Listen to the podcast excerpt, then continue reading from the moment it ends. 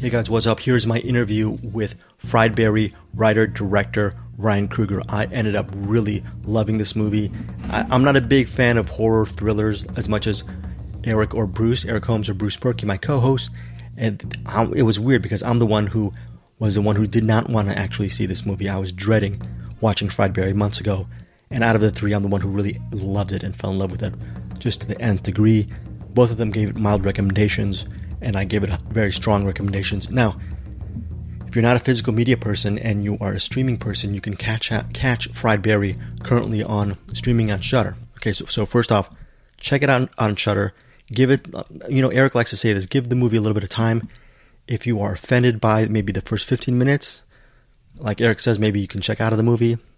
But I, for me, it just goes completely overboard in a good way and it's a very intense movie. I loved it, loved, loved, and it's comedic. It has a lot of dark humor, and there's a lot of I can't believe this is happening in front of the screen. So this gets a very strong recommend from me. And just the, the caveat to this is Eric Holmes and Bruce Purkey gave it both a mild recommendation. Now the reason why I interviewed Ryan Kruger, the the filmmaker behind Fried Barry, is Fried Barry came out this week, earlier this week on October 5th, on Blu-ray and DVD via RLJE Entertainment. So I can't really. I requested a review copy of it. I I don't. I, I'm re- I'm recording this right now without actually having my hands on the Blu-ray package and telling you what kind of special features there that are on the disc. But I definitely recommend if you're a physical media fan, you know, maybe check it out on Shudder first, and if you love it, like I do, maybe purchase it on Blu-ray or DVD. So, but there also just this one this one thing that's really inspiring to me regarding Fried Barry is the fact that when Ryan Ryan Kruger was inspired several years back to make this movie because he was undergoing a he underwent I believe a kidney operation. From this operation he had sepsis. During this time his cat got cancer, his girlfriend left him, uh, just a litany a Job, he was basically living a Job like existence and he quote during the interview, he called it the worst time of his life. Now, within this whole worst time of his life period, he got the inspiration to make Fried Barry. And he actually even alluded to maybe if this tragedy or series of tra- tragic events did not occur to him, maybe he wouldn't have made Fried Barry. Maybe that wouldn't have been a reality. Or if it was a reality, maybe it would have taken him longer to actually write and get it off the ground. Maybe he would be more complacent or just careful. This one, he just went for it, and you can tell by the aesthetic of the movie. It's it's really it's shot by someone.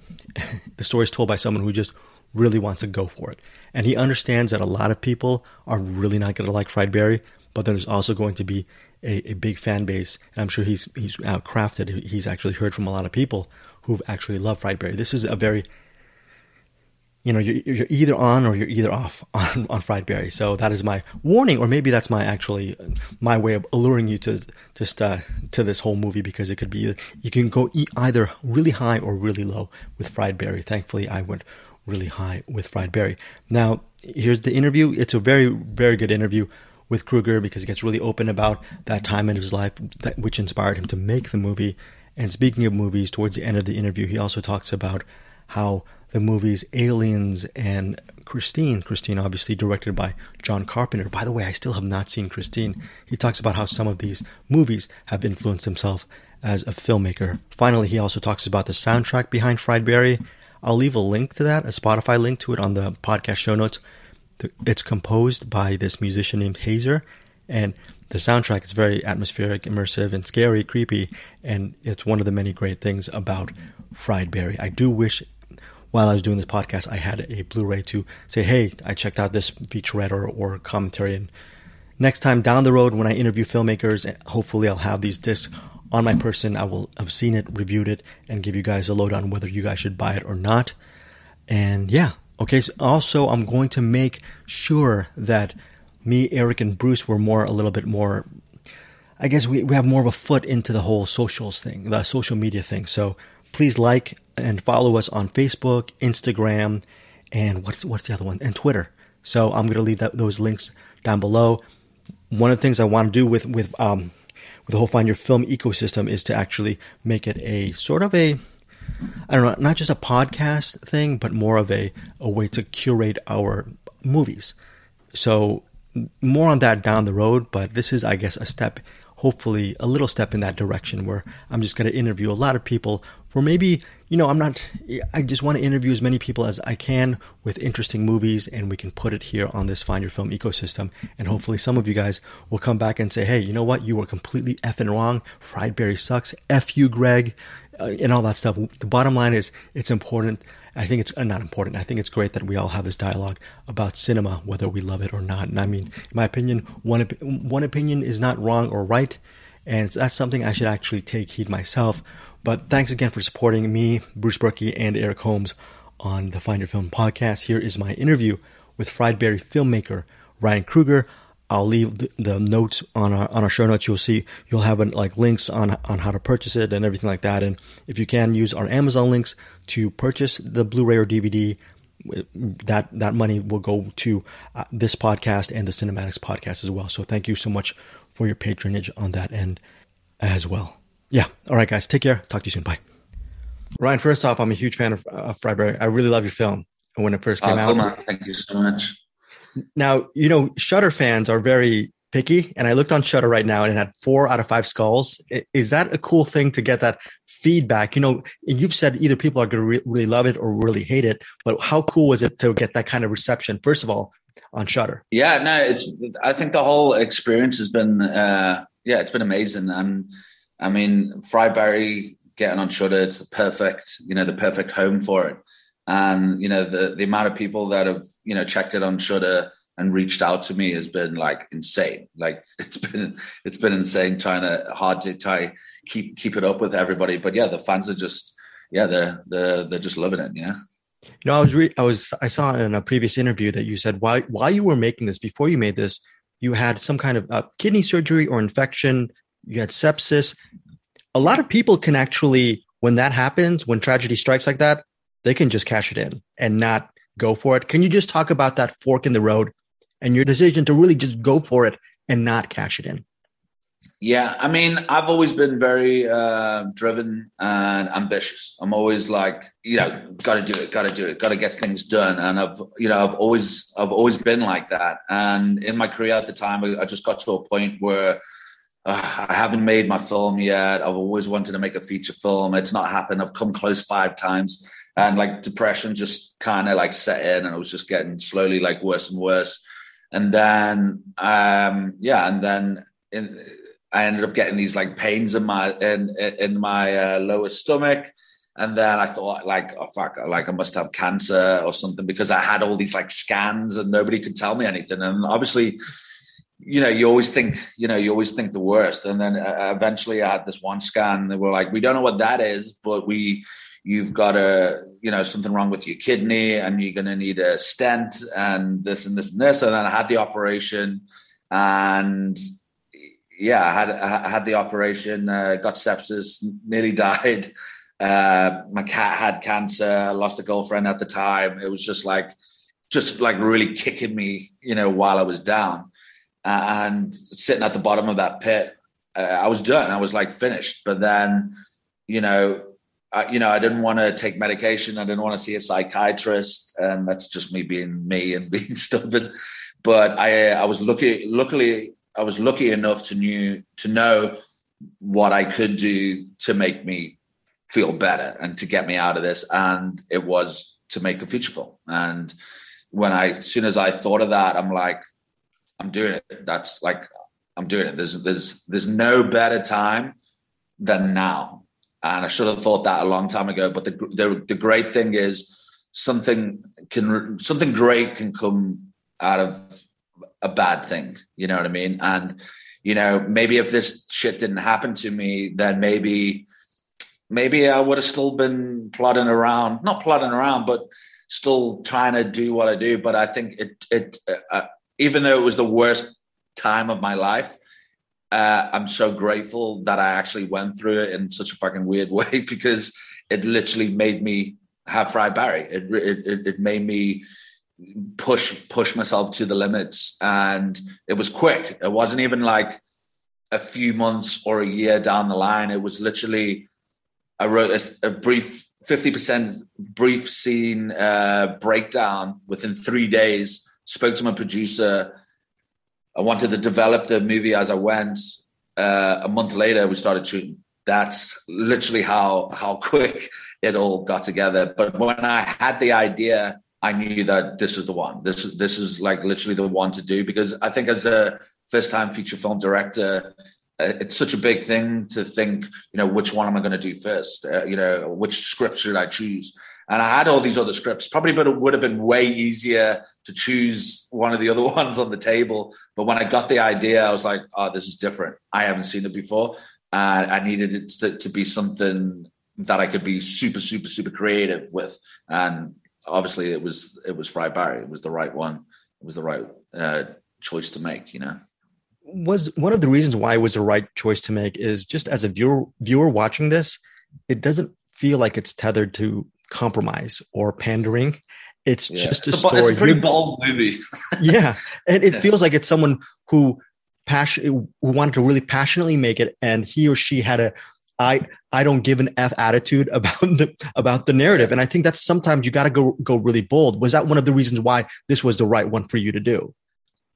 It, it, it was just the right one because, like I said, like I hadn't seen this film before, so obviously we need to think out the box, you know, as filmmakers, and we need to do something different.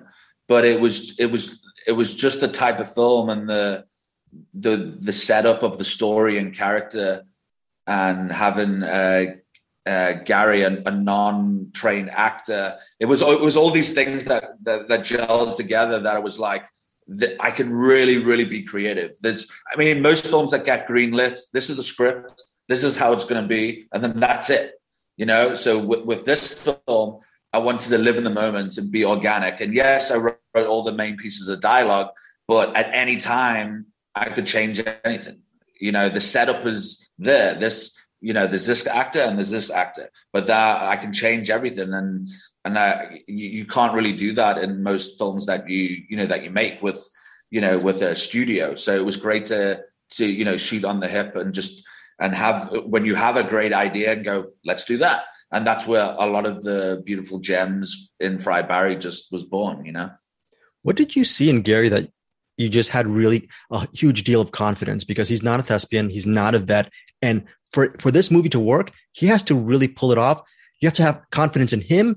And on top of that, you have to have confidence in you as a collaborator to help orchestrate these scenes with him as, you know. So. Yeah, no, ab- absolutely. I mean, I met Gary about, uh, probably about 11, 12 years ago.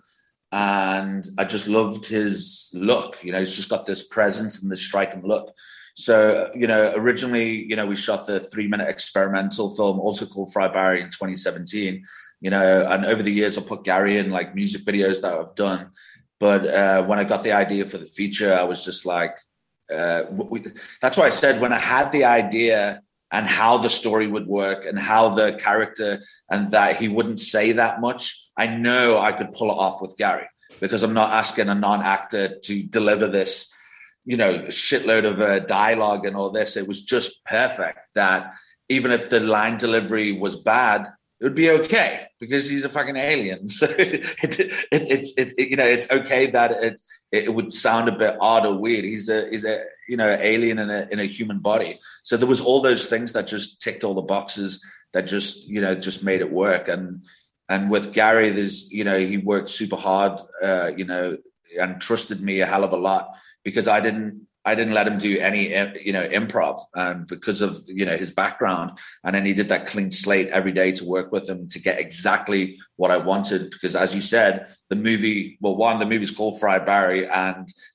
he is the the main thing in the movie, and the movie relies on him to to make it work. So he trusted me, and and we, you know, we had a lot of fun. Uh, we had a lot of fun working, and you know, he didn't even know what we were shooting until 30, 40 minutes before we were shooting. It was because I needed that clean slate to go, we're doing this. So I didn't want him to pre organize or pre uh, rehearse or anything. I needed to, to be completely, you know, uh, clean slate. Because if he started to learn something, would, I know the, the type of person Gary is that would take me longer to get rid of that and then start fresh again. So I needed that clean slate.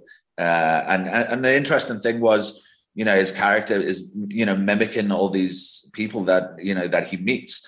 And then it was ironic because directing him you know a lot of the time i'm you know i'm by the side of the camera going okay gary copy my face. Okay now do this face. Now do this face. And uh, you know and that was because i shoot for the edit and i'm busy editing the film in my head where i'm like okay i've got this guy's reaction. Uh, uh, now i need you know, A, B, C for, you know, Gary's reactions. And then also have some options so it hits those like comedy beats or those weird, you know, those weird moments. But, uh, but yeah, the, as I said, the main reason for picking Gary Green was his, uh, you know, his great unique look that, because nobody looks like him. Nobody's going to go up to him and think he's somebody else. It's like, that's, that's fry Barry. That's, that's the guy, you know?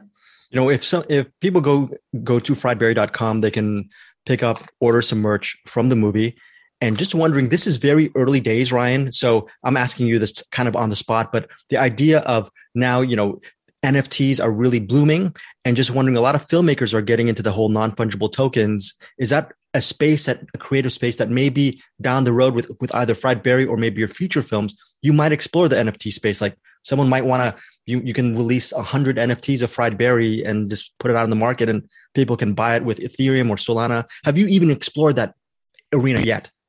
Um, we've we've looked in. You see, I'm big on uh, on marketing. So if you go on, you know, the website or the Instagram page, you, you'll. I'm always thinking like out the box, and that's why. Uh, just going a little bit off topic what you were saying, but that's why you know I love the the, the idea of this film for marketing was endless. There's so many things that you can do with this character, and you know, if you check Instagram for the like the mini a- adverts and stuff that we've done, it's it's like endless, and you can't do that with every film. So this is the this film is so open that you know it's endless to to the amount of ideas that you can take out of the you know out of the film and go all these different ways like you said now so it, it really is just a you know a big um pit of of ideas that you can bring, you know, that you can take out of this movie and do. So just wondering about the Blu-ray and DVD releases here stateside next week. How excited are you for that? I'm sure growing up, you must have been a big, or even now, must be a big physical media fan as well. So that must be great for you. Yeah, no, definitely, definitely. And it's funny because you know there's a lot of people that's you know reviewing uh, the movie, uh, you know that's got the Blu-ray and stuff. I'm like, I look, I see these things online. I'm like, I haven't even got the Blu-ray yet. I haven't even, I haven't even uh, held it yet. So for me, as like you said, I'm, I love to have that, like you know, that physical uh, uh, copy of the movie. So I'm, I'm looking forward to, uh, you know, to, to, you know, all these great horror fans and movie fans, to, you know, to get hold of that. And as I said, you know, there's, we have like, you know, 50 minutes of like bonus footage uh, on the Blu-ray and stuff. So yeah, it's pretty, pretty awesome. But yeah, as a first film uh, feature film director, I can't wait to have to have that uh, you know that f- physical copy uh, you know of the movie. Final question to you is just this is a hard question, but right off the top of your head, can you name one of your all-time favorite movies, and what is it about this specific film that still resonates with you today? Ooh, um, I love uh, I love the movie uh, Christine, um, but uh, I'm, I'm going to move to um, Aliens uh, the second Aliens film, and it's just timeless. It's just no matter how much money you've got now to try and make another film like that, you can't. Like it's just a it's just a brilliant film. The the the soundtrack, the the characters, um, the actors, uh, just the overall feel and the puppetry and the animatronics and stuff that they you know that they used. Uh, I think it's more puppetry, but um, yeah, just all in camera stuff, and it's brilliant. And you know, you, they've made so many aliens movies since then, but it still holds so strong. And just the pace in the movie is uh, is uh, is fantastic. You know, I, that's so funny. Old. Yeah, never gets old. Just so very quickly, I saw this movie called Titane, and I was thinking, oh, after watching this car film, I need to watch Christine. I, I was thinking about it today, yeah. and you you mentioned Christine very quickly. Can you just quickly mention why this Gordon film still sticks out for you? Yeah, Christine is is very much. Um, it's just a, uh, again, it's sometimes it's, I think 80s overall, like 80s films and the music and the cinematography and the look and the textures and the grain of those 80s films compared to now, everything's too clean now. Everything's, it's like a commercial. Everything's too polished. You know, it's like people that watch films and and they've just bought a high definition TV and they go, "Oh, I've just got a high definition TV." I'm like, "Oh, it looks fucking, it looks terrible." you know what I mean? Because it's too sharp. Uh, uh, movies aren't meant to be like that. You know, and you know, with Christine and the the story and just the cool looking car and it's John Carpenter at his best and uh, it's just uh, yeah i've watched that film so many times as a kid growing up you know sitting in my bedroom with my little tv watching it and yeah it's just an awesome film i just i just love the feel and the tone uh, you know of the movie and my definitely my favorite scene is you know just that scene when he when the car's all messed up and he's standing there and he's like show me and then the car just starts to you know build itself back together again it's like yeah it's super awesome film and as you're leaving, Carpenter was is a great composer as well. How important was it to have yeah. this just really organic music to your film? And it's a cliche, but really, it's it's a huge character in your movie. Absolutely, yeah. I, I think people, I think filmmakers underestimate how important uh, it is, and you know, it's like looking at Blade Runner, taking Vangelis off it. It's not the same movie, and I knew from the start that Haezer, his his sound design and music goes hand in hand with my visuals and I knew he would you know he would kill it from you know from the start and it's it's such a important thing in, in filmmaking and it, it it really made the film a hundred times you know stronger. And I think I think a lot of people forget like if you think of all the old school movies that we like, whether it's like Empire of the Sun or Indiana Jones or E.T. A big part of all those movies is the music. And you, so I think some people forget, they go, oh, yeah, the movie's great. But the music is such a big part of those movies that even like if you watch like Poltergeist and stuff like that, it's a, you know, the intro with, you know, the kids in the streets, it's, it's such a big part of, uh, of the movies. And I think coming back to the 80s, then they did it, they just did it way more then than they do now, you know? Ryan, thank you so much for your time. And any filmmaker, creator who mentions Empire of the Sun is always good in my book. Thank you so much for that. and great job with with Fried Barry and hope to talk to you uh, down the road again. Amazing. Thank you so much for having me, man.